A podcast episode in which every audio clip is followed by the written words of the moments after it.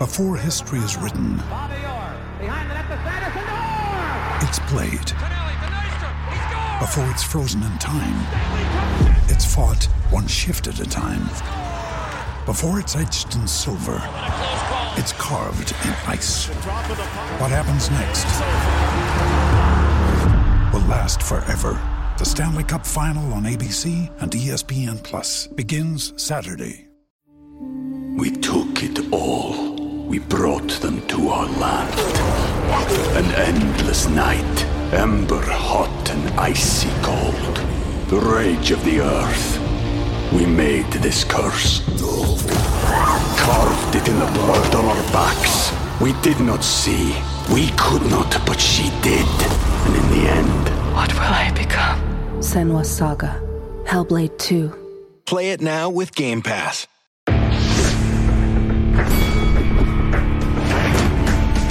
Reveille, reveille, donks.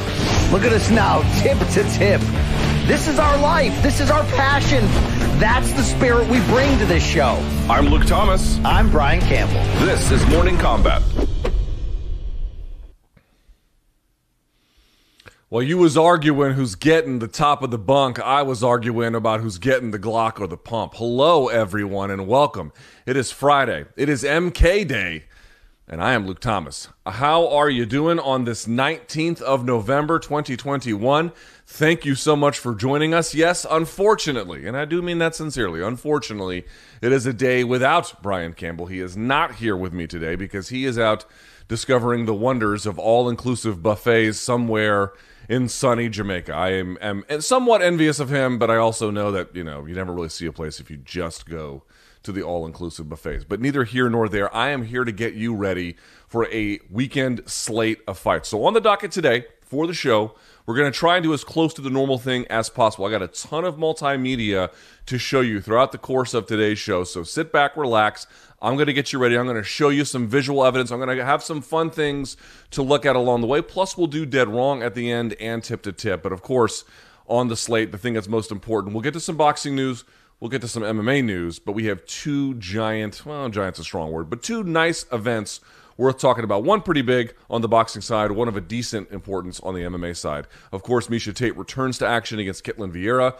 We'll discuss that and a couple other fights underneath on that card. And then the bigger one of the two is in boxing, which, of course, uh, Bud Crawford takes on Sean Porter in a main event over on Top Rank ESPN. All right, so first things first, give the video a thumbs up if you are so inclined. Hit subscribe. Always appreciate that when you do. Morning Combat's name, as you can see here on the lower third, is the same consistently everywhere. You can go to youtube.com slash morning combat or morning combat on Instagram, morning combat on Twitter. As you can tell, BC and I have slightly different names between Instagram and Twitter, but you may give us a follow there just the same. Uh, Showtime is the label that pays me.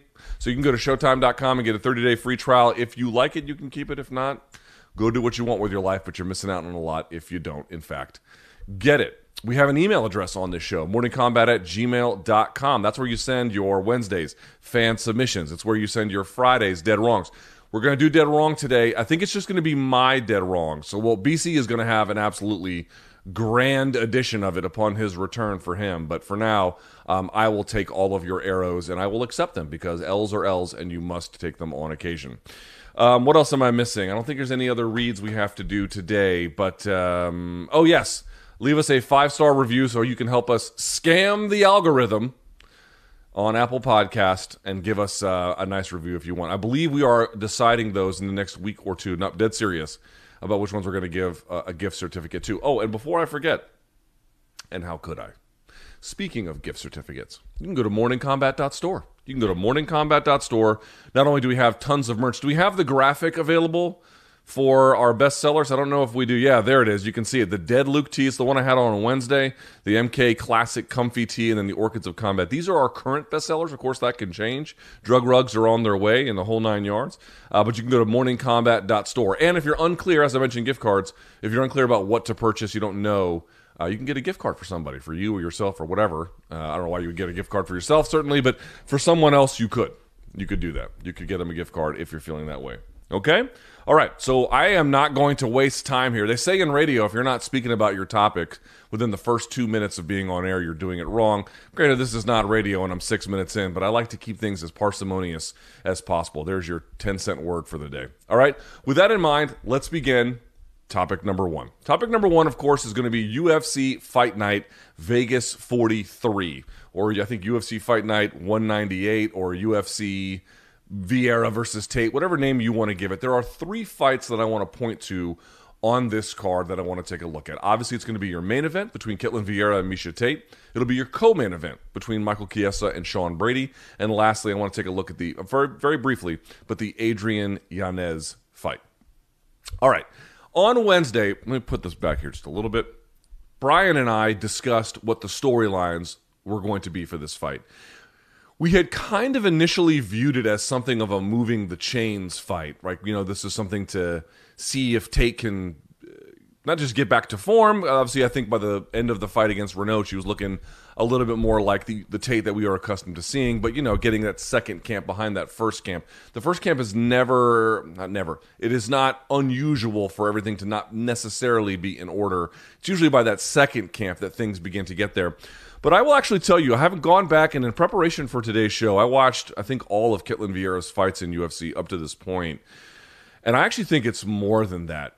To me, it's not that if Tate loses this fight, we are in a place automatically where we can declare she's not back. But what I would say is if she can't beat Ket- Ketlen Vieira, you can begin to question about really how far can Tate go on this return to form, this return to the octagon, this sort of second stint she has after her brief, altogether some I say brief, you know what, maybe not so brief, um, somewhat lengthy actually is a better way to put it. Retirement, four years almost, right? A long time, a presidential cycle, and then some. Um, Ketlen Vieira, I don't know if she's championship material or not. I, I, I guess I don't know if that's the point of this fight. Maybe she is, maybe she isn't. I'm not declaring that to be the most important observation here. Rather, what I am saying to you, and you can see pictures over here, dude, she's a tough test for Miesha Tate. She's a tough test. Now let's we got some of her slides here. You can see her fight against Aldana. I don't really feel like Aldana is the right comparison for a lot of reasons. I sent in some of the numbers for these two. I wonder if they can pull that slide up for me here very quickly because I want to show you some of these. Now, the numbers might be hard to read, in which case, if they are, I will read them out to you. Do we have those numbers, Gaff? Yeah, here we go. Um, you can ignore some of the stuff in the top third of this graphic. What I want you to pay attention to is in the second and bottom third. Now, in terms of the striking, I feel like it's anybody's fight when it comes to that. You can see that Miesha Tate has a negative differential where she has landed fewer strikes than she's absorbed by a full integer and then some. That's not great, but it doesn't necessarily tell you the full story. Also, the striking accuracy, 36%. You know, we, we know that that's, you know, she's just not going to have a high volume of activity on the feet. And if she does, most of that's probably not going to be at range. The better stuff she can do is going to be in the clinch and other places. For Ketlen Vieira, a little bit more capable on the feet, certainly, especially uh, when she uses that to close distance. Um, but to me, that's not really where it's going to be won or lost. The numbers there that I want to pay attention to are takedown averages. For Ketlen Vieira, sorry, sorry, I had their number backwards. I'm sorry. Vieira had the negative differential, 3.84 to 266, and it was Tate who's actually a little bit more even. Apologies. I'm reading the table wrong. Uh, still, either way, I, I never would have imagined that Ketlen Vieira is going to win this on her feet. Tate maybe, maybe could win on her feet. Not impossible, but I don't think you guys probably think that's going to be the best way to get her win either. It's going to be probably on the floor, and that's where it matters. Takedowns per 15 minutes for Ketlen Vieira, 2.19 for Miesha Tate, 2.16. Nearly identical. Nearly identical.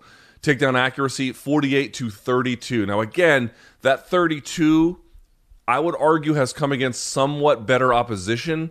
Nevertheless, it's not like every time Tate tries to go for a takedown, it's lights out. I know she changed her name. Uh, I think it was either Cupcake to, ta- to takedown or takedown to Cupcake. I can't remember anymore, but she certainly at one time was known as takedown. Don't let the accuracy fool you. A- 48 is about where Khabib is for Ketlen Vieira. 32 is not great, um, but it would show you that she would kind of have to spam attempts to get there. the takedown defense. See, this one is the big one 92% for Ketlen Vieira, 52% for Miesha Tate. Now, that also is somewhat deceiving. And you could take the graphic off the screen there if you don't mind. The reason why it's a little bit deceiving is because someone like Tate might elect to fight the battle on the ground if an opponent takes it there. I don't think she's altogether opposed to it. But here's the scenario that I want to give you. This is the one I saw pretty commonly. Here is what Miesha Tate is up against when she takes on Ketlen Vieira. First of all, let's say it does get to the ground and Tate gets on top. A very plausible scenario, right? Um, from bottom position, what does Vieira do? Number one, she's probably going to accept position.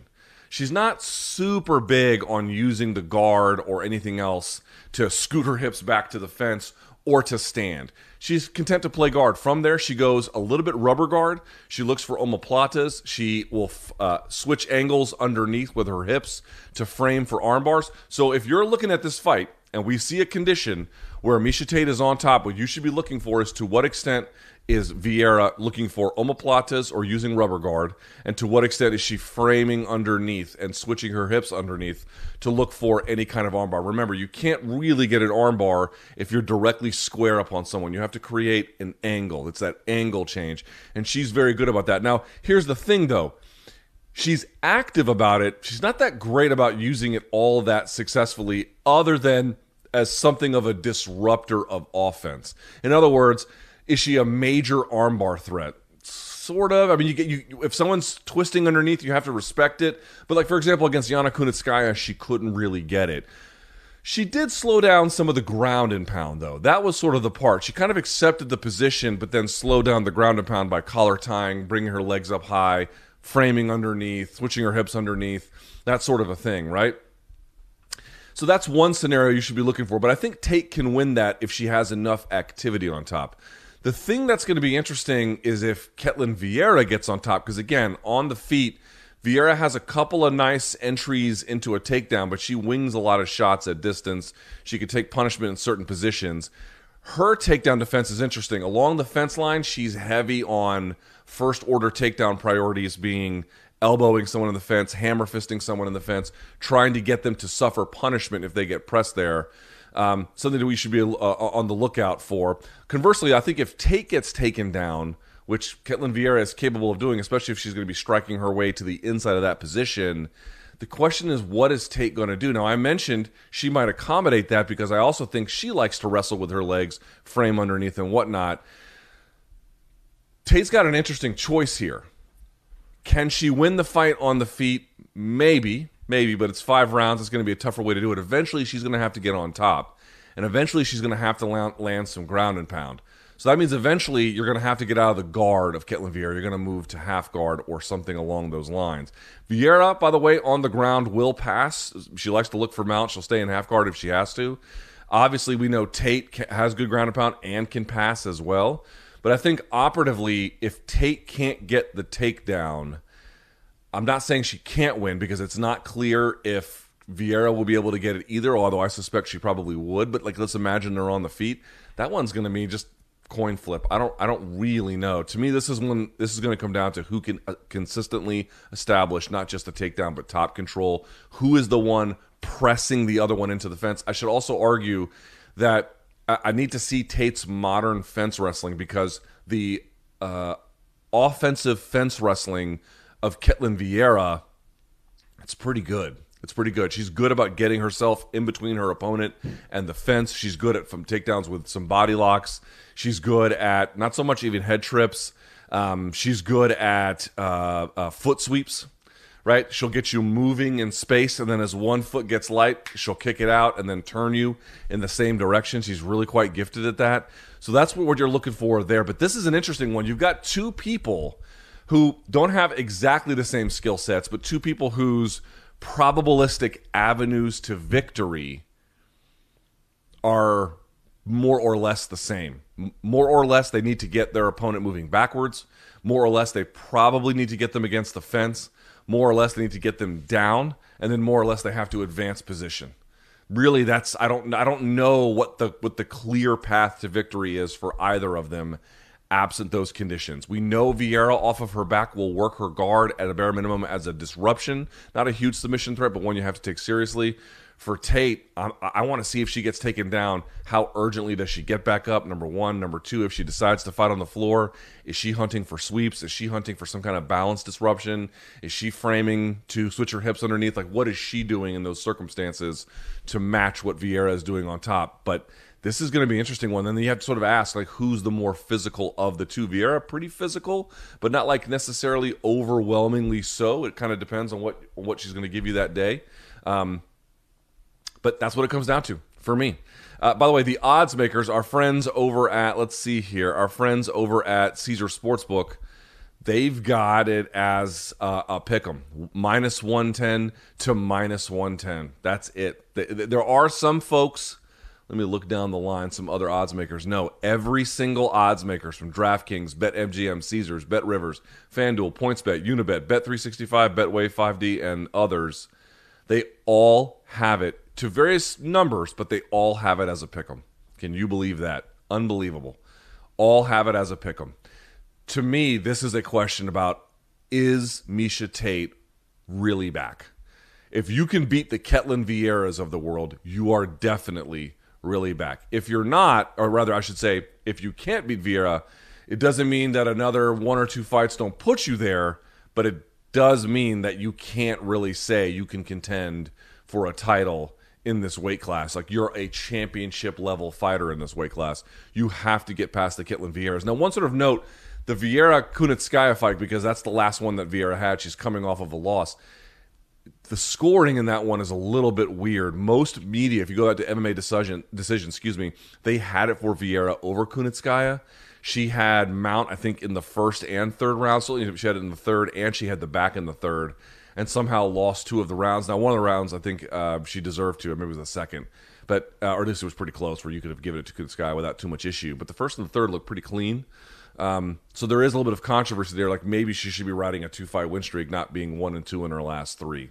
When you really begin to think about it. Plus, one other note: she's strong in certain grappling positions. Vieira scoring a head and arm triangle on Sara McMann cross body you know, usually when you score a head and arm triangle, you want to have your body on the same side as the choke, right? You want to be o- over here, uh, where if their body is here, the head is wrapped, that kind of a thing. She's able to do it uh, from the other side of the body. The strongest I've ever seen was when Brian Foster got hit with a head and arm triangle inside of his own guard by Rick Story, which is just absolute Herculean levels of strength. But to be able to do it cross body, you still got to be strong as shit. I've seen a lot of Von Flues from that position, but not so many head and arm triangles. And she hit it from there. Pretty, pretty commendable stuff. All right. We go to our co main event on this card if we can. Co main event is highly interesting. Michael Chiesa taking on Sean Brady. Easily the biggest fight of Sean Brady's career. Easily one of the more important fights of Michael Chiesa's career. Why? Michael Chiesa was on a hell of a run since switching to welterweight. So he goes to welterweight after losing to Pettis all the way back in 2018. He beat Carlos Condit in his first fight at welterweight. Then he beat Diego Sanchez. And you might say, okay, well, those guys weren't like at their best when he fought them. Fair enough. But then he beats Rafael Dos Anjos, and then he beat Neil Magny. Now, Dos Anjos and Magny are not the very best they have at welterweight, but those are very, very legitimate opponents. You know, do you get the best out of Dos Anjos at 155 or 170? Certainly, I would argue 155. But nevertheless, dude, he's not a chump. A black belt himself, uh, as experienced as they come. Neil Magny, cardio, that just goes on for days and has a well-rounded skill set. I think that's putting it mildly. And he got past both of them. But then against Vicente Luque, it just kind of all came apart, and he gets subbed via D'Arce choke at 325 of the first round. Now, as we said, you lost to Luque, big deal, right? Luque is the man. And also, his D'Arce choke is one of his more prominent weapons that he uses all the time against high-level guys. You know, no shame in losing to him, but – it really kind of derailed the progress of Michael Chiesa, who's trying to get out of 155 and go to 170 because he wanted to maximize his opportunity, which, by the way, I think making that call was the right one. Here he finds himself against Sean Brady, and this is why it's interesting. So I went back and I watched Sean Brady, by the way, undefeated out of Philadelphia, Pennsylvania. I went back and I looked at his debut in the UFC, which was against Court McGee. Let me pull up the numbers on that, if I might, uh, for Sean Brady. Now, in that fight, Court McGee actually landed a little bit less, but threw a lot more. But the big key was Brady got two of three takedowns and he stuffed all six of McGee's. Still, he got outstruck a bit in the third round and was getting outstruck to some degree as well um, in the second round. Although in the first round he dominated pretty closely. What I'm trying to say is that that that judging was a little bit could have gone potentially to Court McGee. Uh, but that's just not really relevant for Michael Chiesa. Chiesa does have the ability to use strikes to kill the clock, to keep his opponents off of him, and I think to close distance and get a takedown. It has utility. Striking for him is a utilitarian approach. But when it comes to the other parts of his game, that's where he wins or he loses. Like, do you really think that Michael Chiesa wants to spend three rounds striking with Sean Brady, absent all other possibilities? Well, if you take them away, I guess he has to. But what I mean is, like, if he has any choice, why would he go that way? Listen to these numbers. We've gone on them before on Wednesday, but if you're just joining us, they're worth going over today. Let's pull the graphic up if we can, uh, Gaff. Graphic number two. I want you to look at some of these numbers. If you can't see them, I'll, I'll read them to you. Michael Chiesa's average fight time less than 10 minutes. Keep that in mind. Sean Brady a little bit longer. Sean Brady is going to be shorter, should be noted, by about three inches. Um, have a little bit of a less of a reach advantage, although we'll see because I tend to think he looks longer on on tape in terms of the reach of his strikes, but we'll have to see how that plays out. You are going to have an open stance here. Sean Brady will switch. Michael Chiesa might, I don't know, but you will have an open stance, orthodox versus southpaw. But look at these striking numbers. Strikes landed per minute for Chiesa, 187 for Sean Brady, 4.72 on the feet, dude. He's going to tear Michael Chiesa up. He's got great inside leg kicks, outside leg kicks. He constantly is mixing it up. He has a great reactionary left hook. From the striking accuracy, 55% of what Sean Brady throws lands. Uh, he does take more damage, but he's also, you know, putting himself more in fire to do that. Michael Chiesa doesn't take hardly any damage. Keep that in mind. 1.72 and then striking defense. 54% for Michael Chiesa, which is good. 63% for Sean Brady, which is extremely high. Uh, grappling, 3.6.2, 3.62, I should say, takedowns for Michael Chiesa per 15 minutes. 2.69 for Sean Brady. Either one of those is high. It's extremely high for Michael Chiesa. Takedown accuracy, 53% to 60. Takedown defense, 68% to 100. And their submission averages are about the same. Once they get the fight to the ground, their games look pretty similar, actually. Their games look really similar. It's chest to chest, arm, uh, sort of wrapping the head scenario, usually leaning off to a side, usually for half guard and the guys are hunting various either arms, positional advancement, knee cut passes, mount, back if you provide it, that sort of a thing. So on the ground, I, don't know who's going to have the edge. Maybe Chiesa because he's done it against better opposition. But they look pretty similar. I will also point out while Michael Chiesa has looked well muscled at 170, Sean Brady looks like he's been in the weight room too. That is going to be an interesting ground battle. I really want to see who ends up winning there because if you're Sean Brady, your operative condition, I'm not saying he can't win on the floor. In fact, heading into this contest, he beat Jake Matthews on the floor pretty easily. It wasn't very hard for him, either in getting the takedown or in keeping it and doing damage on top. But that's a different level, I think, than what Michael Chiesa brings to the to the game. So if Sean Brady finds himself there. It's hardly a walk in the park for Michael Chiesa, at least we think on paper. But as you can see, the disparity in this one is just overwhelming. There is no way Michael Chiesa is going to want to stand for three rounds opposite Sean Brady. Sean Brady can punch. He's got good striking. He's got good lateral movement. He is fast for this weight class. Dude, folks, let me explain something to you. He is undefeated for a reason. Yes, the Court McGee fight was close, but that was his UFC debut. His UFC debut was Court McGee and he still stuffed every takedown that that guy had to offer, especially along the fence line. What kind of takedowns does Michael Chiesa typically go for? He's got a pretty wide array. He's got a pretty wide array, but I would say body locks and wrestling from fence position are commonly going to be the things he goes to. right? He's going to commonly look for body lock takedowns. He's going to commonly look for um, uh, along the fence line, getting behind an opponent. He's going to look to drag out limbs, like uh, f- uh, not foot sweeps, but like putting his leg and hooking it like an outside trip. That's the kind of thing I think you're going to try and see for. My kid's home and she's screaming, so you guys know the drill. Eh, eh, eh, We ain't new to this. We're true to this. Um, so what you're looking for is for Sean Brady. He might invite. He he might invite the takedown because he might like his chances there. But I think for Sean Brady, he's going to want to establish a good jab. I do think leg kicking will be part, but he's going to have to do it whether it's far below the knee, so it's going to have to be calf kicking, uh, probably in totality, because a guy like Michael Chiesa is going to be looking to grab that and probably on heightened alert to grab that. So for Sean Brady, it's going to be distance, it's going to be lateral movement, it's going to be in and out, it's going to be pumping the jab, that kind of a thing. And if it goes to the mat, it's really just who can maintain top control, I think. Both guys are going to be nimble underneath. They're going to know how to get underneath an opponent and to elevate and then to move and then to reposition them. That's going to be a thing that's common too, but I also think both of them have just lights out top control to potentially stop some of that. And let me read you some of these. Uh, we have results here from a chat that's in the the the YouTube uh, page right now. So people are asked to vote who they think is going to win the main event. They got 59% for Tate in the main event, and they've got just 53% for Chiesa in the co-main event. I have to tell you, man, this is either going to be the, the the arrival of Sean Brady into the upper echelon of the welterweight rankings, or this is going to be Michael Chiesa getting back on track. What I will say though is, if you go back to Sean Brady and you look at his last five, or he's only had four fights in UFC. This is only his fifth fight in UFC for Sean Brady. He's got wins over McGee, uh, Naurdiev, uh, Aguilera, and then Matthews.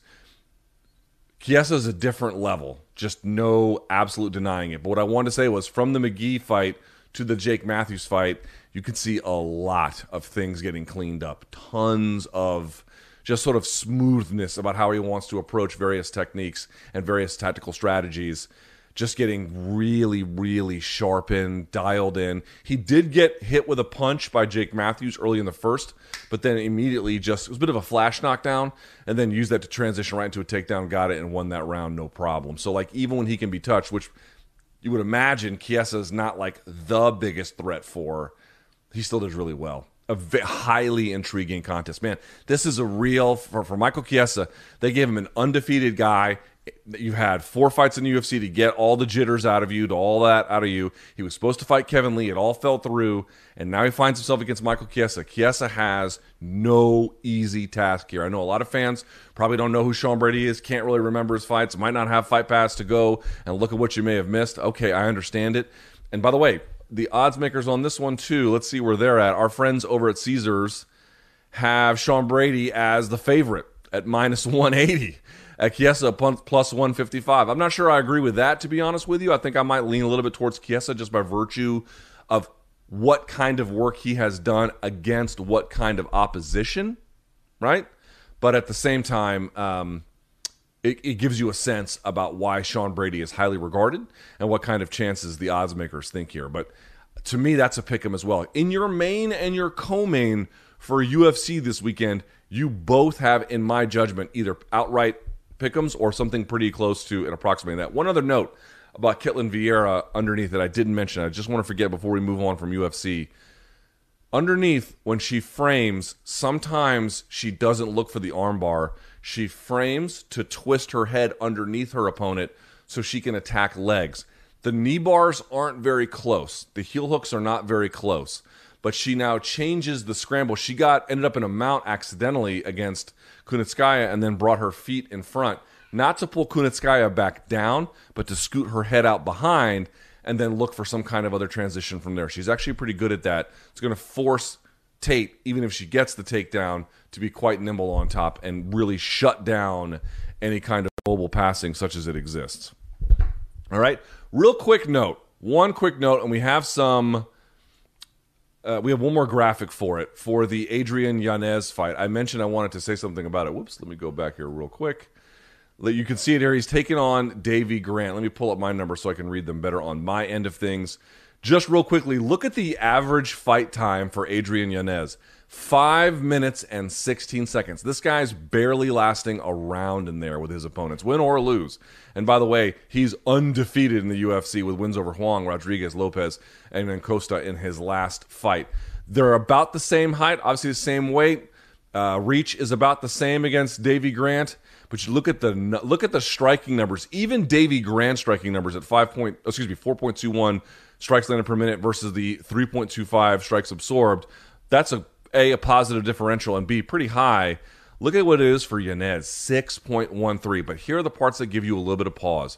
Accuracy is just thirty eight. Now some of that he's using to paw, so I can understand why it would be a little bit lower. But he does throw a lot of let's say non landing volume and strikes absorbed 4.8. Now, he was in and has been in a few gunfights that he won, but he does take a little bit of damage. So, what I have noticed on tape, and you can see the takedowns not really relevant for Yanez, they do tend to be relevant for Davey Grant. Um, the takedown accuracy for Yanez is zero because he's never tried 100 because he has exceeded five of those over the course of his UFC career. That's how they they wait for you have to at least five of those, I think and then a takedown defense 60%. I don't think that's going to be relevant for uh, Yanez in terms of what his takedown accuracy is going to look like in this one, although one never knows for sure. Bit of a, uh, you know, a little bit unfair to say striker versus grappler. I do think that the far better striker of the two is Yanez, but I do think the better, at least the more concerted grappler is going to be Davey Grant of the two. But dude, Yanez, when he is dealing, when he is out there flowing, da da da da da, just sort of rhythm striking out there, he is a handful fantastic body work. His left hook to the liver is a thing of beauty. He's not necessarily a headhunter, although sometimes he can get into those positions. But when he is, again, when he is dealing, he is going every which direction, every which way. He will stand in the pocket. What you want to see from Yanez, two things. One, can he stuff the takedown enough to keep the game where his game comes to life? Right. And then number two, can he, if he is able to stop the takedown, what does his defense look like? He's had a big problem with head movement. Head just kind of stays there because he's just dealing in the pocket, and then he kind of gets hit and then just deals with it. Now, at you know, if you're born in 1993 and you're a pretty young guy, you can probably get away with it. Uh, but over time, that of course will not be the case, and it may not be even the case in a fight like this. So Yanez, top prospect, great fight, love the challenge. He should. I think. What? How do the odds makers have this one as well? Yeah, they've got Yanez as a pretty substantial favorite over at Caesar Sportsbook. They got him at a minus 310 to a Davey Grant plus 250. Uh, but either way, um, I would expect um, I would expect Yanez to win. I would expect Yanez to win, but let's see how he looks. I really want to see the head movement. I really want to see the takedown defense. Other great fights on the card, as we mentioned, Rani Yahya is back. Joanne Calderwood, now known as uh, Joanne Wood, is on this card taking on Tyler um, or Taila. I don't know how you pronounce it. Santos. Um, don't have a lot to say about that. We'll have to see how it goes. Interestingly, Caesar Sportsbook has no odds on that fight, but other places have Calderwood as a pretty substantial underdog. So um, she has her work cut out for her there. So that's the UFC card, which by the I, uh, I believe, by the way, starts. Let me just make sure I get this right. I believe it has a 6 p.m. main card start time. Um, prelims start at 3 p.m. Eastern, yes. So your main card will be at 6. This will air on ESPN Plus. All right, let's transition. Boxing. Now, preamble here very quickly. BC, before he went on vacation, put out a video about this on our YouTube channel to get you ready for this fight. Bud Crawford taking on Shawn Porter, Terrence Crawford, they all, they all call him Bud. Um, a, a phenomenal fight uh, for the uh, welterweight division. You have Terrence Crawford, who this week has been kind of belly aching a little bit that he hasn't gotten the pound for pound recognition that Canelo has gotten. I think at this point, the distance between them is a little bit more understandable given that Canelo has gone up in the weight that he, well, you know, 147 is up a weight class in many ways for Crawford, but in the way in which he went and sort of undisputedly grabbed all the titles there and, and everything he's done, four weight world class champion. I think Crawford's just three just three. Still, you know what I'm saying? We're comparing pound for pound best. So I, I don't think the argument is as um, they're not as close as he wants to pretend that they are. But what I would say is, like, someone asked me today, like, what this fight represents, like, what's it about? I have my view on it, but we, I, w- I want to hear from BC. So I have three clips from him. First, we're going to hear about what he thinks makes Crawford special and what he's going to do. Porter, same thing. And then ultimately why the fight matters. Here's a snippet from the video. Let's hear from BC. I did because who are these guys if you don't know? Well, Terrence Bud Crawford can absolutely do it all. He's thin and wiry. He could outbox you from the outside with that incredible reach, but it's the, his ability and his love for getting dirty and getting in there and fighting. He has an incredible backbone. He's a true uh, G underneath that. He's a gangster in there. If you come to, and, and make him fight, oh, oh, he'll fight. He'll fight. He can knock you out with shots you don't see coming. He you know, is he a one punch knockout artist? Not necessarily, although he's finished guys to the body, but he hits you with those stiff, fast, hard shots that you don't see coming. He can fight any style, he can switch stances. He's a genius in there. He really has the feel, even at 34, yeah, maybe uh, a little bit too long down the road without facing the super elite because of boxing's politics. But Terrence Crawford has shown us up to this point that he is a truly special, all time great fighter. And if he can finish his career fighting the big names that that that he should, you know, he has a chance to be the the Ray Leonard of this era, and and that's huge praise. But this kid is something next level different. So I'll leave it up to BC to let us know whether or not he thinks that Crawford can end up becoming the Ray Leonard of this era. That is a level of judgment that requires a degree of boxing history and understanding I don't have. So I'm not going to weigh into those claims, but I have watched tons of tape on Bud Crawford. Everything BC just said about him is true. He is a genius. Uh, his skill is extraordinary. And this is a very, very, very easy way to make this claim to you. All you have to do is go, you can see it on YouTube right now. Look up his fight, Terrence Crawford taking on Kell Brook. And you can pick a number of other ones if you want to, but it's relatively recent. You can go check that out. I want you to go and look at the right hand from Bud Crawford that ultimately seals the deal. First of all, if you're an MMA fan, here's why you might like Bud Crawford. Switches stances all the time. All the time. He can go back and forth. He can fight offensively as well as defensively. He doesn't have huge gaping differences between his defense in either stance. He is excellent in either of them. He is a full on tactician and to the highest order. And in that Kell Brook fight, which, you know, Kell Brook was overmatched. We're not saying that he this was like the very best guy he could have fought. But what we are saying is I want you to go and look at the right hand as you see Bud Crawford pawing with him and he waits for the left hook to come around from Kell Brook and then times a right hand over the top of it Ladies and gentlemen, I can only tell you, especially if you're an American, if you're a European, you may not understand this, but what makes understand something about the NFL. I always make this claim. The NFL, the National Football League, has 32 teams. Okay? They can't find 32 good quarterbacks. That position is so hard to play, at least play well anyway. They can find serviceable quarterbacks. How many good quarterbacks are there? 15, if that? I mean, even that might be a high number. Probably 10 or less. And like truly elite, just five. Like that. There's hardly any of them. That position is that hard to play. I want you to think of like, you know, absent the, all the crazy politics stuff, but like the windows that Aaron Rodgers can throw in, the windows that Tom Brady can throw in, these little moments where they can find balls that have been slung over the shoulder to a wide receiver or whoever they're throwing to. These little windows of of of uh, the defense nearly getting their hands on it and it sails right through. These are only the throws that a handful of guys in that chosen profession could even dream of pulling off, much less actually do it. Bud Crawford is like that.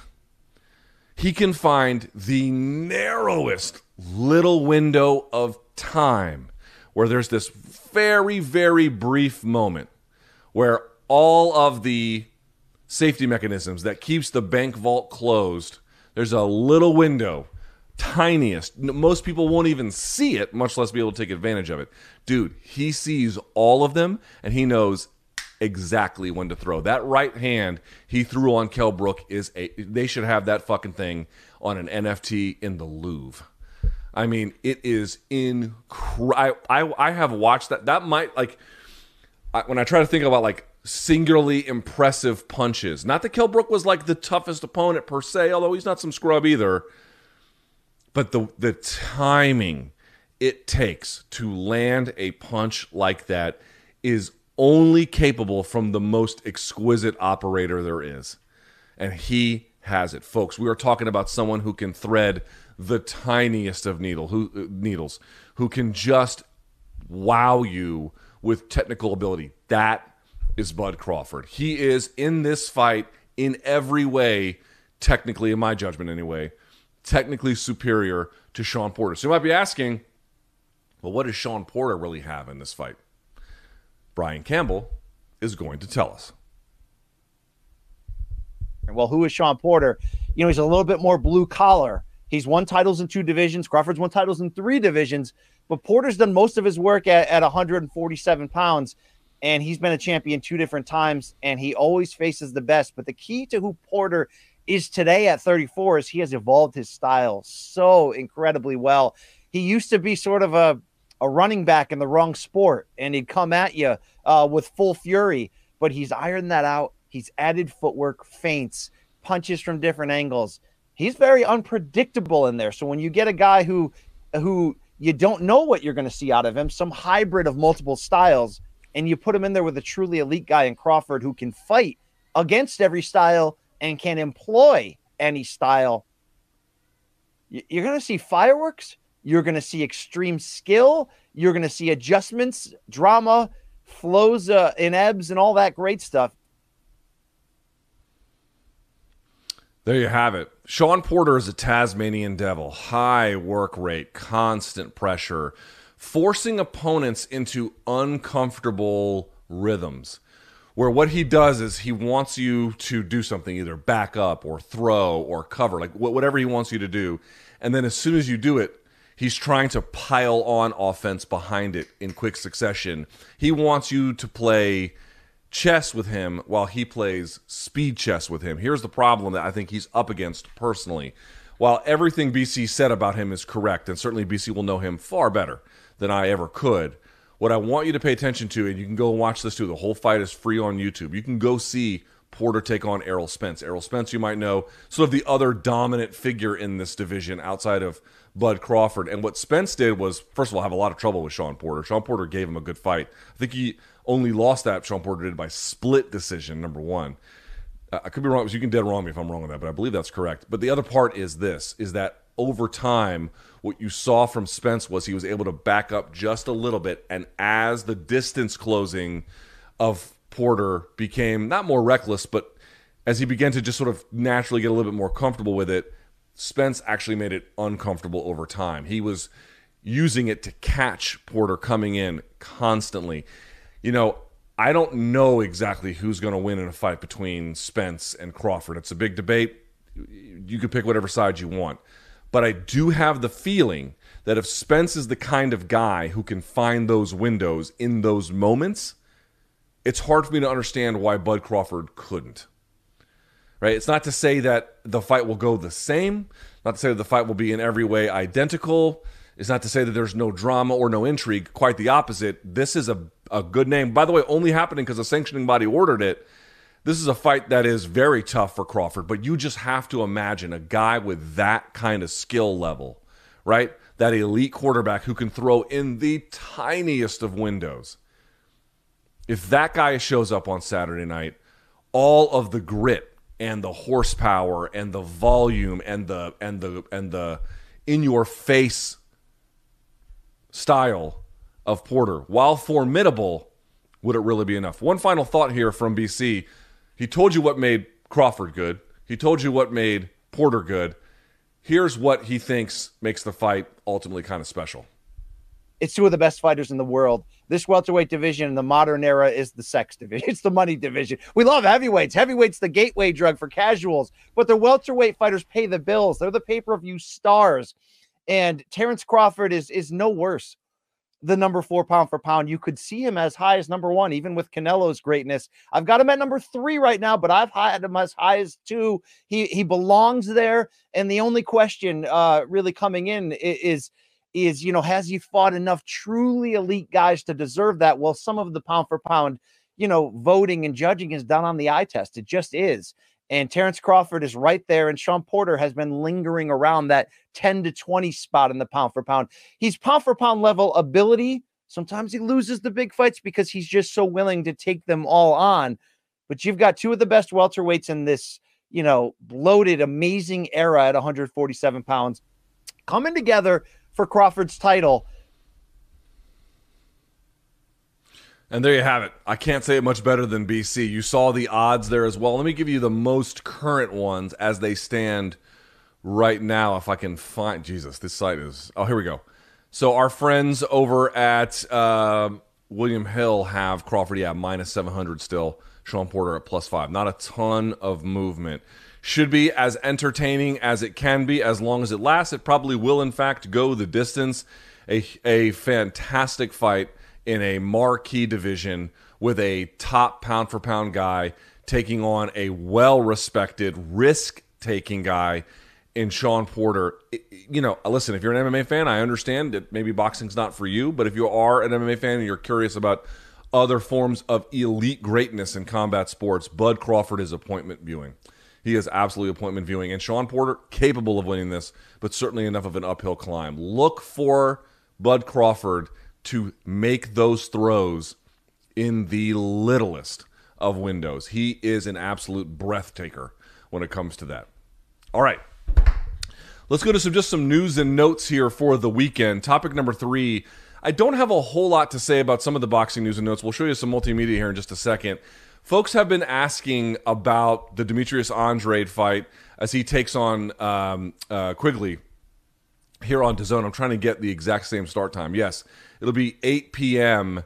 as he takes on, uh, I think, Peter Quigley. Um, I don't have a whole lot to say about this. Eddie Hearn has made Demetrius Andrade out to be the most avoided boxer in the game. He might that might be true in the sense that the fights he's looking for routinely fall through, and that folks don't necessarily want to fight him.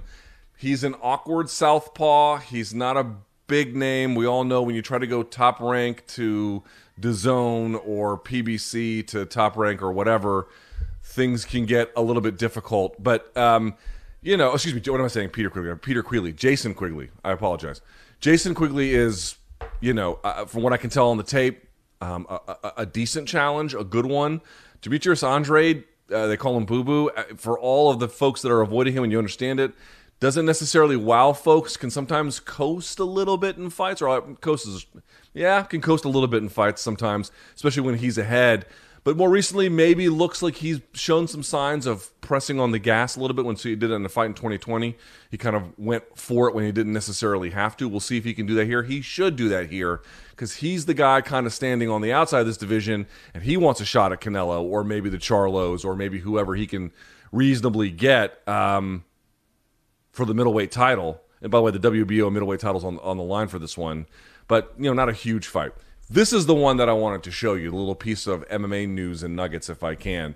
So, yesterday, the WBC uh, Council had a meeting to at least set the groundwork for a potential, well, lots of things, but in part of that meeting, one of it, the items on the list was, you know, do we want to see if we can set the ground rules and get things going for a potential meeting between Ilunga Makabu, the cruiserweight champion for WBC, and Canelo Alvarez?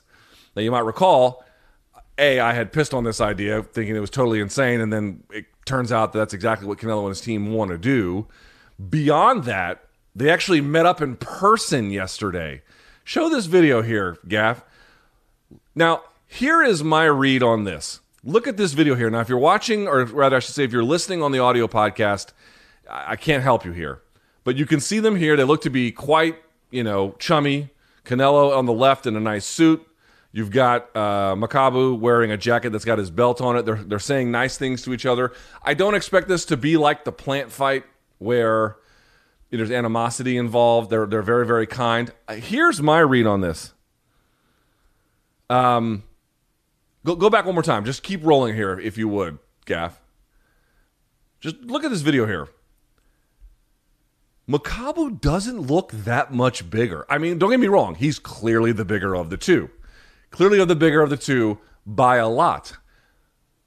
but he doesn't look insanely bigger. He doesn't look like in your mind what you would imagine a cruiserweight to look like relative to what Canelo looked like. Plant, for example, granted, is smaller, but you know, taller, just kind of towered over Canelo. We know that Makabu is shorter in stature. I don't have his measurements right in front of me in terms of his height. Obviously, his weight would be around 200, maybe the 190 if they end up pushing the whole thing back.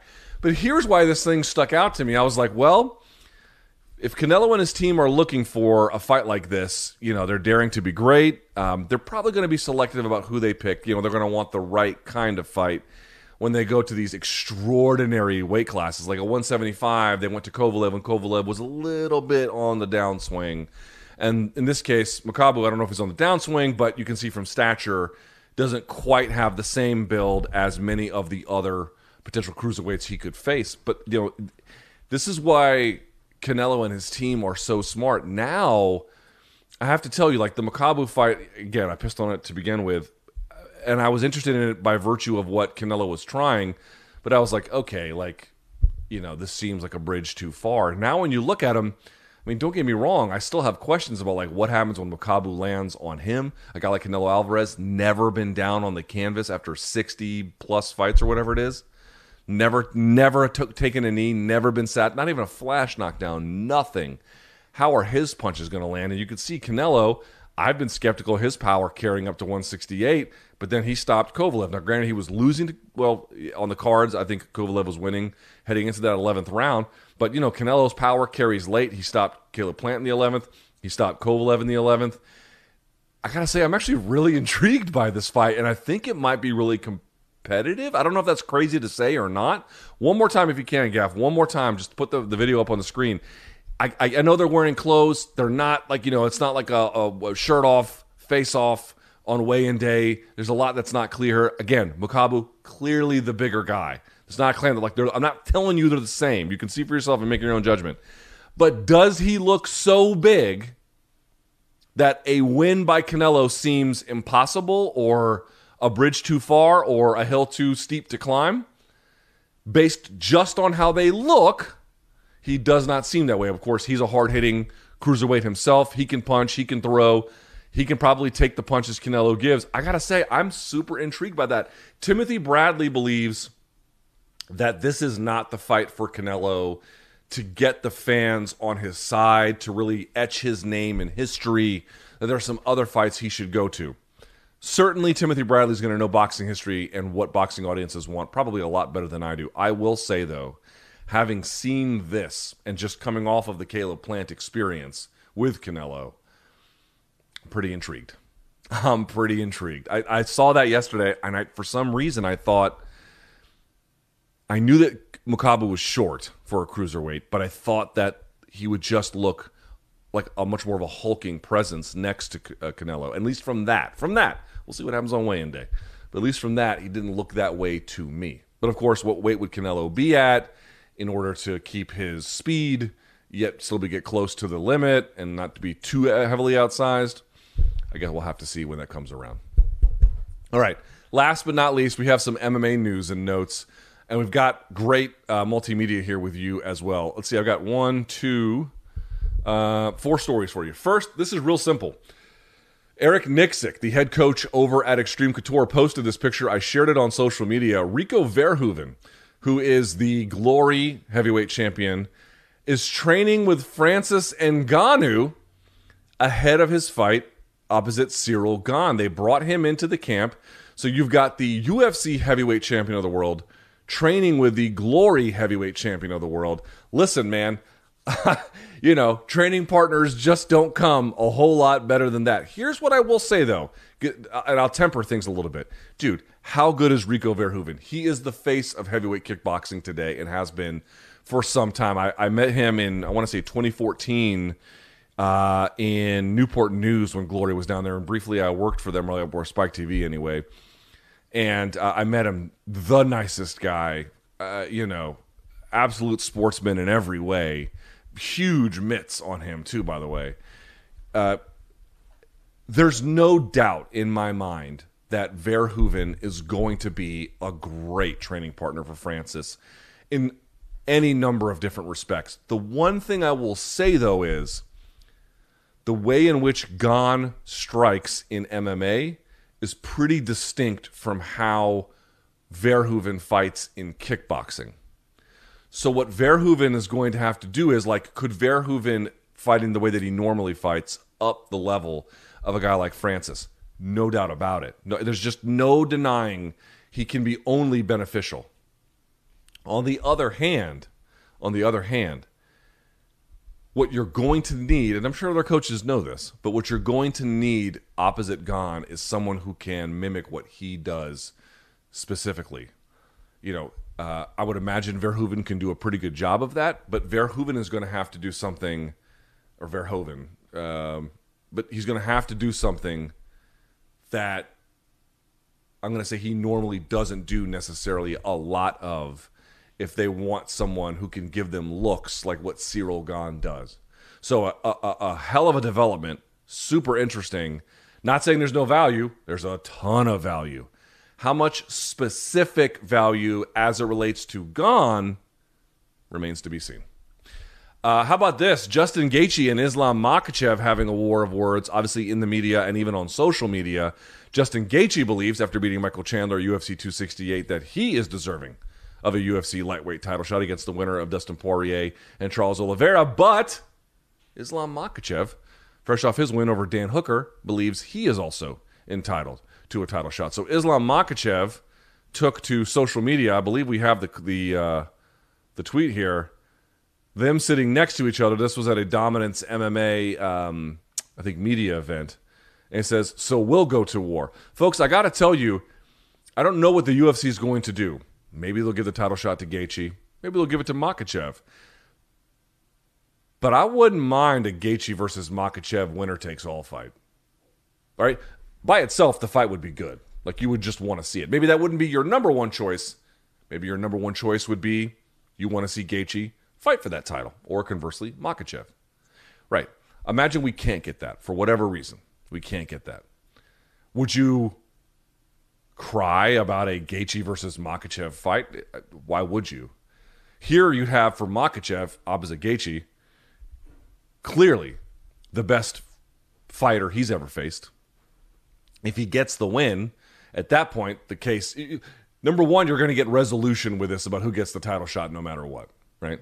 Two, if Makhachev ends up beating Gaethje, I mean, what would that tell you about Makhachev's ability? Because you know, are you going to win that on the feet? Maybe he could win on the feet, but you would imagine his best chance would be on the ground. Well, everyone not named Khabib Nurmagomedov hasn't had a whole lot of success trying that, but Makhachev, sort of coming from the same part of the world, trading partners with Khabib, same similar styles of martial arts, many many differences, but many similarities to their games as well.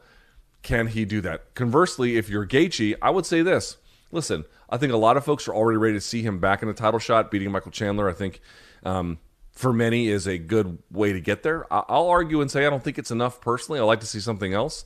The Makhachev fight solves that completely. You beat a, a, a class opponent like him, and your case is, you know, easy to to figure out as well. Plus, how much of a wrestling deficiency does Justin Gaethje have? Is is it not just Khabib that was able to get him down, but maybe a lot of these guys from that Sambo kind of wrestling style that that that they have? Is there more to the Smash Factory thing than just what Khabib was able to do? Like how far apart are Khabib and Makhachev in ability, right? Because when Khabib fought Justin, Justin was the 2.0 version already. If Makhachev fights him, he's getting the 2.0 version as well, and it's in pretty close proximity. It would give you a sense of what the gap, what the actual gap is in ability between Khabib and between Makhachev, depending on how things go, right? So very interesting uh, kind of test. By the way, Dustin Poirier t- telling Ariel Helwani, I believe in the MMA Hour, quote, maybe Islam needs to fight one more top contender and then he's next. I don't know. Maybe Gaethje should fight Islam. That way, settle it. That's the beautiful thing about fighting, right? You can just fight it out.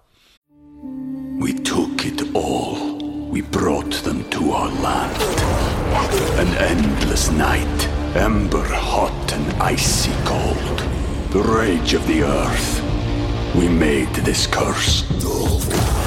Carved it in the blood on our backs. We did not see.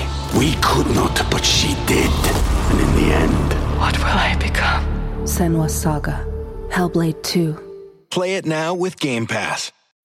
When you need mealtime inspiration, it's worth shopping Kroger, where you'll find over 30,000 mouthwatering choices that excite your inner foodie. And no matter what tasty choice you make, you'll enjoy our everyday low prices, plus extra ways to save, like digital coupons worth over $600 each week. You can also save up to $1 off per gallon at the pump with fuel points. More savings and more inspiring flavors make shopping Kroger worth it every time. Kroger, fresh for everyone. Fuel restrictions apply. Again, I'm not telling you that I, I, I would you hate to see Gaethje in a title shot? No, Makhachev, of course not. but them fighting each other, that might be the best option of them all. Um, okay, next item. I love this. Let me just show you this first before we get into anything else. So Islam Makhachev, excuse me, what am I saying? Um, Hamzat Chimaev is having a grappling match this weekend with Jack Hermansson. So there you go on the screen. They had a weigh-in. It's all for fun. They're not fighting, just a grappling match. If you're wondering how, like, they're not in the UFC, um, they're all just hanging out. It might even be for charity. Who the hell knows? But there you can see Jack Hermansson, full-on middleweight. Right? This is not a welterweight. Here comes Makhachev. He steps on the scale. Now he's got shoes on, and Hermansson doesn't. But watch when they face off, dude. Even without the shoes, they're probably the same size. Dude, look at Makhachev what am I saying? Look at Chimaev. Look at the size of this ogre. he's huge. He's huge. I, I know he's got uh, the shoes on. Uh, okay, that's giving him a bit of a boost. But still, I mean, my lord, folks, look at the size of this man at 185 pounds or whatever the contracted weight is here. I'm saying ne- this way next to a middleweight opponent, UFC middleweight opponent blown away by this. I cannot believe the size, I won't say disparity, but the, the the evenness. And I know, of course, oh, he's fought at 185. Look, we already know this, right? But Hermansson's like a big middleweight. And look how Chimaev matches up with him. It's ridiculous. Dude, I can't wait to see more of this guy. I, I still don't know exactly how far he's going to go. I don't know that anybody really does. But every time you see him, you just get filled with like, what is possible here? And it usually wildly exceeds whatever even is the the the most generous version of reality you could imagine. Can't wait to see it. Now, why do I bring Hamzat up? Well, Gilbert Burns says he needs that Chimaev does one more fight. Quote: I don't think I'll fight him after. Uh, excuse me. I don't think I'll. I don't think I'll fight him while he's ranked at number ten," said Burns. I think he'll fight one more time, and after winning against a top five or top six welterweight, getting closer to the top five, I'd fight him no problem at all. Top 10, I wouldn't fight him, but that's me fighting against myself. Top 10 doesn't make sense, but I want to fight, so it's complicated. Folks, I'll say this the UFC has three problems at welterweight. One is who gets a shot against um, Kamaru Usman? What do you do with Leon Edwards? And what do you do with Hamzat Chimaev? Gilbert Burns can solve one of those problems, but not both or or uh, uh yeah, because you can't give him a title shot right away. He just lost it. I know he got a rebound, but he just lost it. Now I know that Edwards and Usman are in talks for a fight potentially in the new year, but that's not a given yet. And also Usman already beat him, and so you're just trying to figure out what to do here. You could do Burns versus Edwards, or you could do Burns versus Chimaev. You can't do both. I'll say this: I know Burns doesn't want to do it because he doesn't want to go backwards, and I completely get it. But I would love to see Burns versus Chimaev. One, while Edwards does have a loss to Usman, he has not had a title shot. I would like to see him get one. Number two, dude, you want to talk about, I mean, put up or shut up time for Hamzat Chimaev against Gilbert Burns. That's what that is. Because you got a guy in Gilbert Burns who is uh, in the gi, a no bullshit world champion black belt in jiu jitsu. Durinho on the jiu-jitsu level is as I mean, he, obviously not now. He couldn't go and win the mundials this year, but when he was competing in that, was the best in his division in his day in pure jiu-jitsu. You can see what he can do in MMA. He's been quite the talent, and uh, uh you know his move to 170 has been revelatory for him. Right? We don't really know the full, full, full upside of Chimaev. It could be the case that we go in there and Burns just dummies him, and we're like, wow, this guy's not nearly who we thought he was. But what if Chimaev goes in there and does the thing? I mean, here's the thing I'm pointing out Chimaev, I think Burns is right, does need one more before getting to a Gilbert Burns. But the intrigue is so high, and I think the test so pure that a Chimaev fight against Burns might be the preferable option. We'll see. Last but not least, uh, we have some audio. Al Iaquinta was at UFC 268 and lost um, pretty handily. He got stopped, I believe, in the first round, as a matter of fact, and then decided uh, to call it quits. On his own podcast, Call Me Al, he decided to retire. We have audio of it. Let's play it. Fighting again? I'm le- I'm I'm thinking that's it, man. I'm thinking that's it. Whoa. Yeah, it's that's the way to go out. You know, I mean, obviously you want to you want to go out on a win, but this shit's not worth it, dude. You saw Michael Chandler wow. and Justin Gaethje fight. Those guys, yes. they beat the hell out of each other. That wasn't worth it. Uh, to be honest with you, I don't know. It was the first fight that I really like gave up in. I never. I, he didn't knock me unconscious, and uh, you know, I kind of turned. You know, I turned and I covered up. I was still conscious. I knew what I was doing. Yeah. But I kind of just wanted. I didn't want. You know, I, I that was it. I, I uh, um, I, I really I realized that it he hit me hard. It probably was not going to be a good night for me.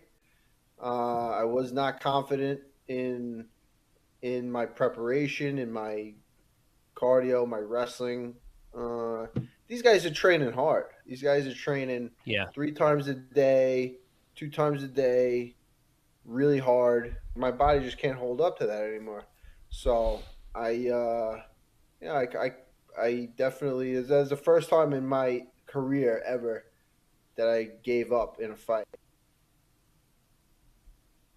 Hmm.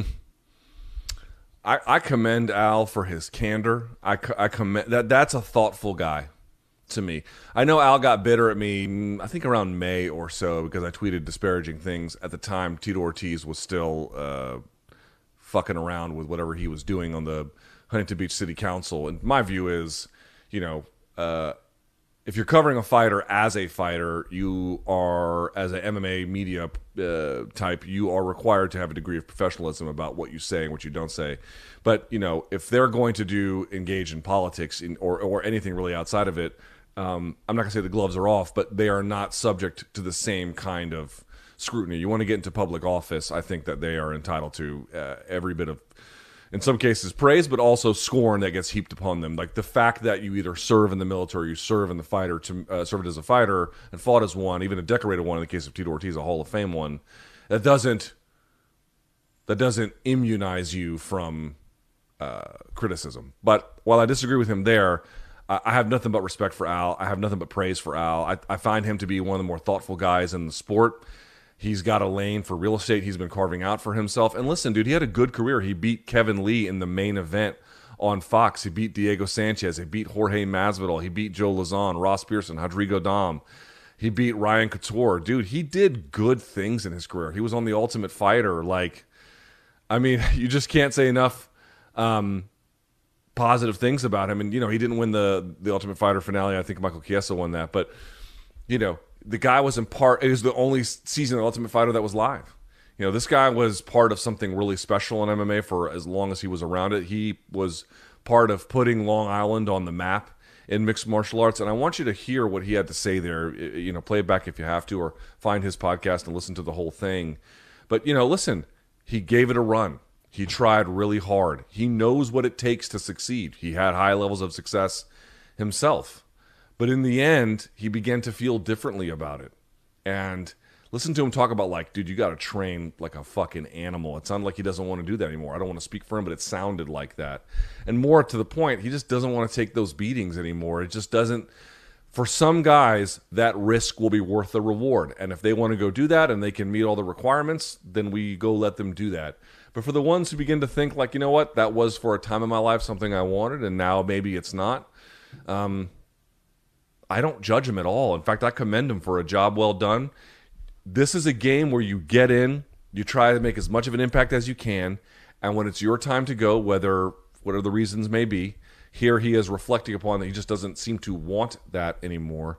You can't judge a guy for it. That's that's the game. That's the life cycle. That's how it goes. I have high praise for a guy like Al and the way in which he is willing to articulate that he didn't want it and the ways in which he is willing to candidly articulate um, he kind of in his in his words that he may have given up you know he's telling you like his body is just in his mind are not in a place where these kinds of challenges he wants to raise himself to the level he has to to to meet them anymore I think he had a very commendable career. I, if, if, and by the way, he didn't like declare I'll never fight again. Who knows? You know, MMA retirements often tend to be fleeting.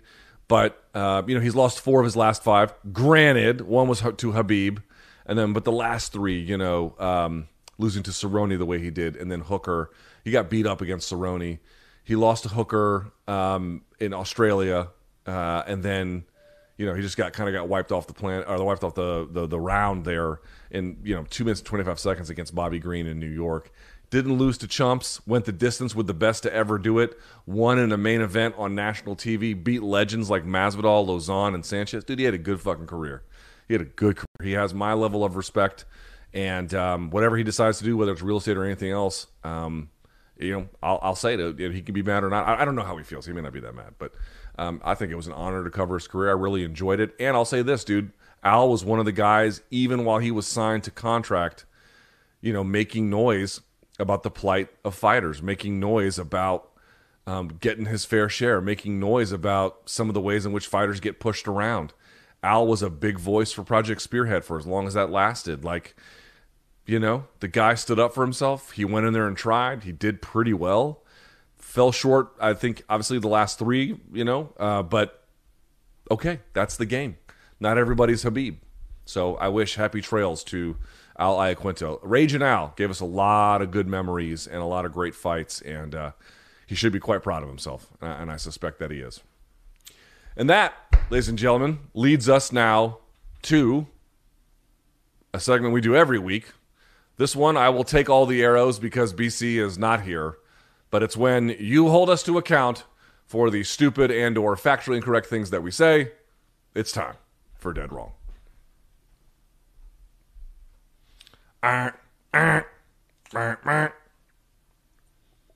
Mm. Okay, number one. Jesus, how many of these are there? Fuck, there's a bunch. All right. this ought to be fun. Uh, from Callum. During Friday, the 12th November episode, when discussing Leon Edwards' past opponents, Luke mentioned Edwards faced Cowboy in London. His UK opponent was actually Gunnar Nelson after his fight with Cowboy. The Cowboy fight was in Singapore. Yes. Uh, okay, fair enough. All right, number two. I don't know how this is wrong, but I guess it could be wrong. Uh, okay. All right. Last Friday at the 127.02 mark, I like it when y'all timestamp it. While discussing George Lucas plagiarizing the movie Dune, Luke misquotes the actor Desi Arnaz, uh, Ricky Ricardo, by saying, quote, you got some splaining to do, which, contrary to popular belief, is a line that he, in fact, never said in six seasons of I Love Lucy. I'm not sure if that's the Mandela effect or if Luke just misremembered, but in any event, he's dead wrong. Really? Hold on just a second. Isn't that like he has been famously, um, famously Oh, he said, okay, hold on. I'm half wrong. Lucy, you've got some splaining to do. Perhaps the most infamous and viciously debated line on the internet. This off quoted and memed Ricky Ricardo line is more of a, a, paraphrase, as he never says this exactly. He did say things like, Lucy, splain, or splain that if you can, which evolved into this misquote. All right, I'm wrong, but I'm not like super, super wrong. Like, I didn't like totally get it wrong, but okay, that's an interesting correction. All right, from Jesse. Hey, donks. My name is Jesse. I got it dead wrong for my fellow. Uh, I'll just say, um, I'd like to say that Forrest Gump is the movie I hate the most. Can't stand it. Now, at 2948 of episode 228, Luke talked about Dana's past tendency of overhyping potential prospects before they're ready. His example was Phillipe Nover being heralded as the next Anderson Silva. However, on TUF Season 8, Mir Nogueira, Dana proclaimed Phillipe Nover to be the next GSP. Phillipe would go on to lose his TUF 8 finale to Efra- uh, Efrain Escudero. Last but not least, shout out to the great Phillipe Nover for his work as a cardiac nurse in NYC. This is true. And for his work on the front lines during the early stages of the pandemic. From a true donk, P.S. We need a monthly BC live chat. Money each. Get on it. You guys can have it if you want. Um, hold on. So let's double check that too. He may have called him both, by the way. Uh, Phillipe Nover. Let's see. Okay. Um, let's see. I'm trying to find this here. You know what? Let's see. Here we go. As the next Anderson Silva. I'm pulling this link up here that says it has it. Oh. Dana White's Junie, Junie Browning is not the next ultimate, or not the next Anderson Silva. All right, let me see if I can find it because the internet, if you Google Phillipe Nover next to Anderson Silva, there's like a page full of results that say he is that. Um, but maybe you're right. I'll, I'll see. All right, last but not least, Max Holloway's losses. Uh, from Robin, y'all are dead wrong. Luke is dead wrong. Uh, at 9:30 into episode 229, Luke states that besides Max Holloway's attempt at 155, the last time he lost a featherweight fight was in 2013 against McNuggets. But he's wrong. Uh, no, before the Volkanovski fights, dumb fuck. Before it. You think I did not know that he lost the Volkanovski fights at 145? It was before that. Before that. But okay. All right. That's fine. There you go. Those are our dead wrongs. Are you sure about the Phillipe Nover next Anderson Silva thing? Because I got to tell you, I'm pretty sure about it. Uh, I don't know. We'll have to go back and look. You might be right. All right, tip. Uh, last segment we're going to do here. I'm going to call it uh, a, show. We do this every Friday. BC's not here, but I got a good one for you. Time for tip to tip. I believe that's the name of the segment, right? Or is it tips? Or is it? Yeah, I believe it's tip to tip. Okay. Mm. This is easy. This is where we give you a recommendation on anything life, food, music, movies, whatever you want. I got one for you.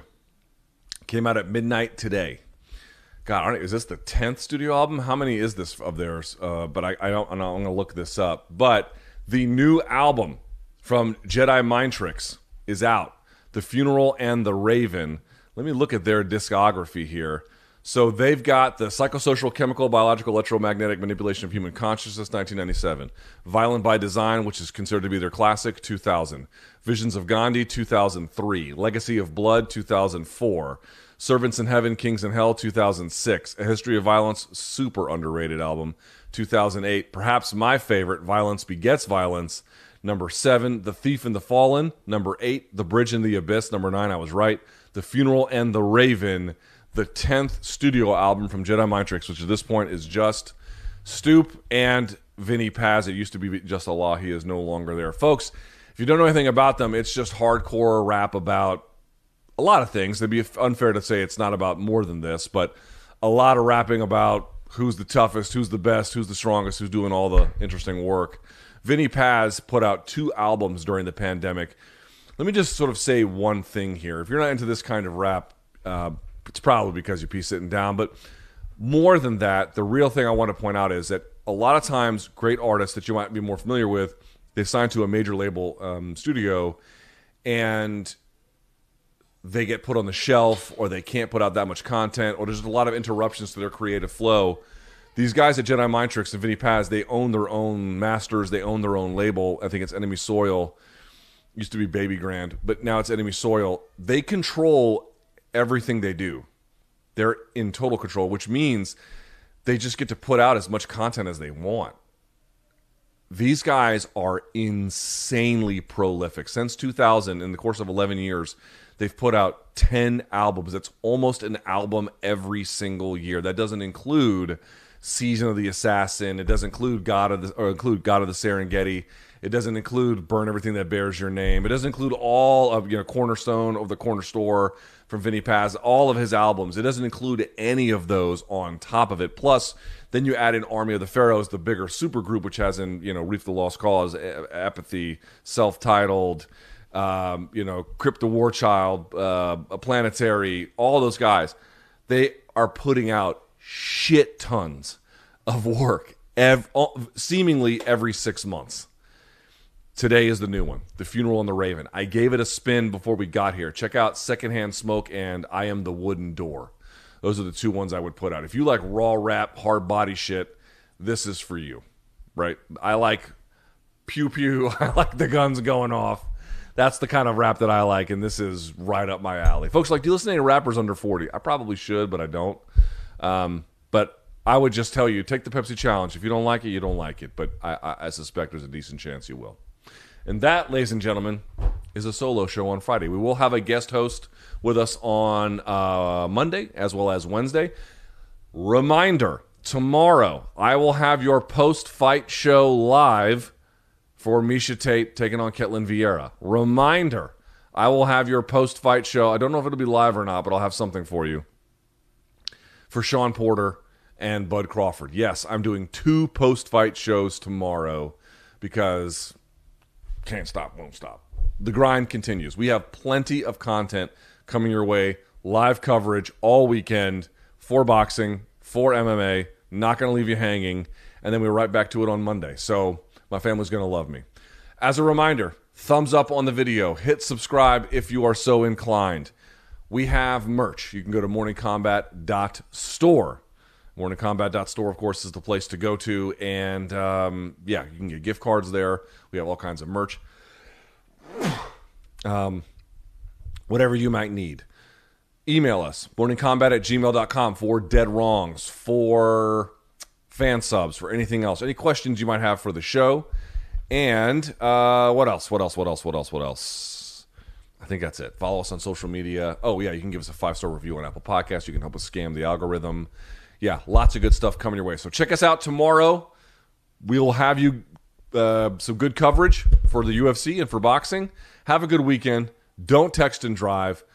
Uh, and send Brian Campbell a nice note on social media as he kicks his feet up and enjoys everything about all inclusive resorts, including the communicable diseases that I am sure he is likely to contract. Okay? All right. For him, for everyone else, my name is Luke Thomas. Until next time, may all of your gains be loyal.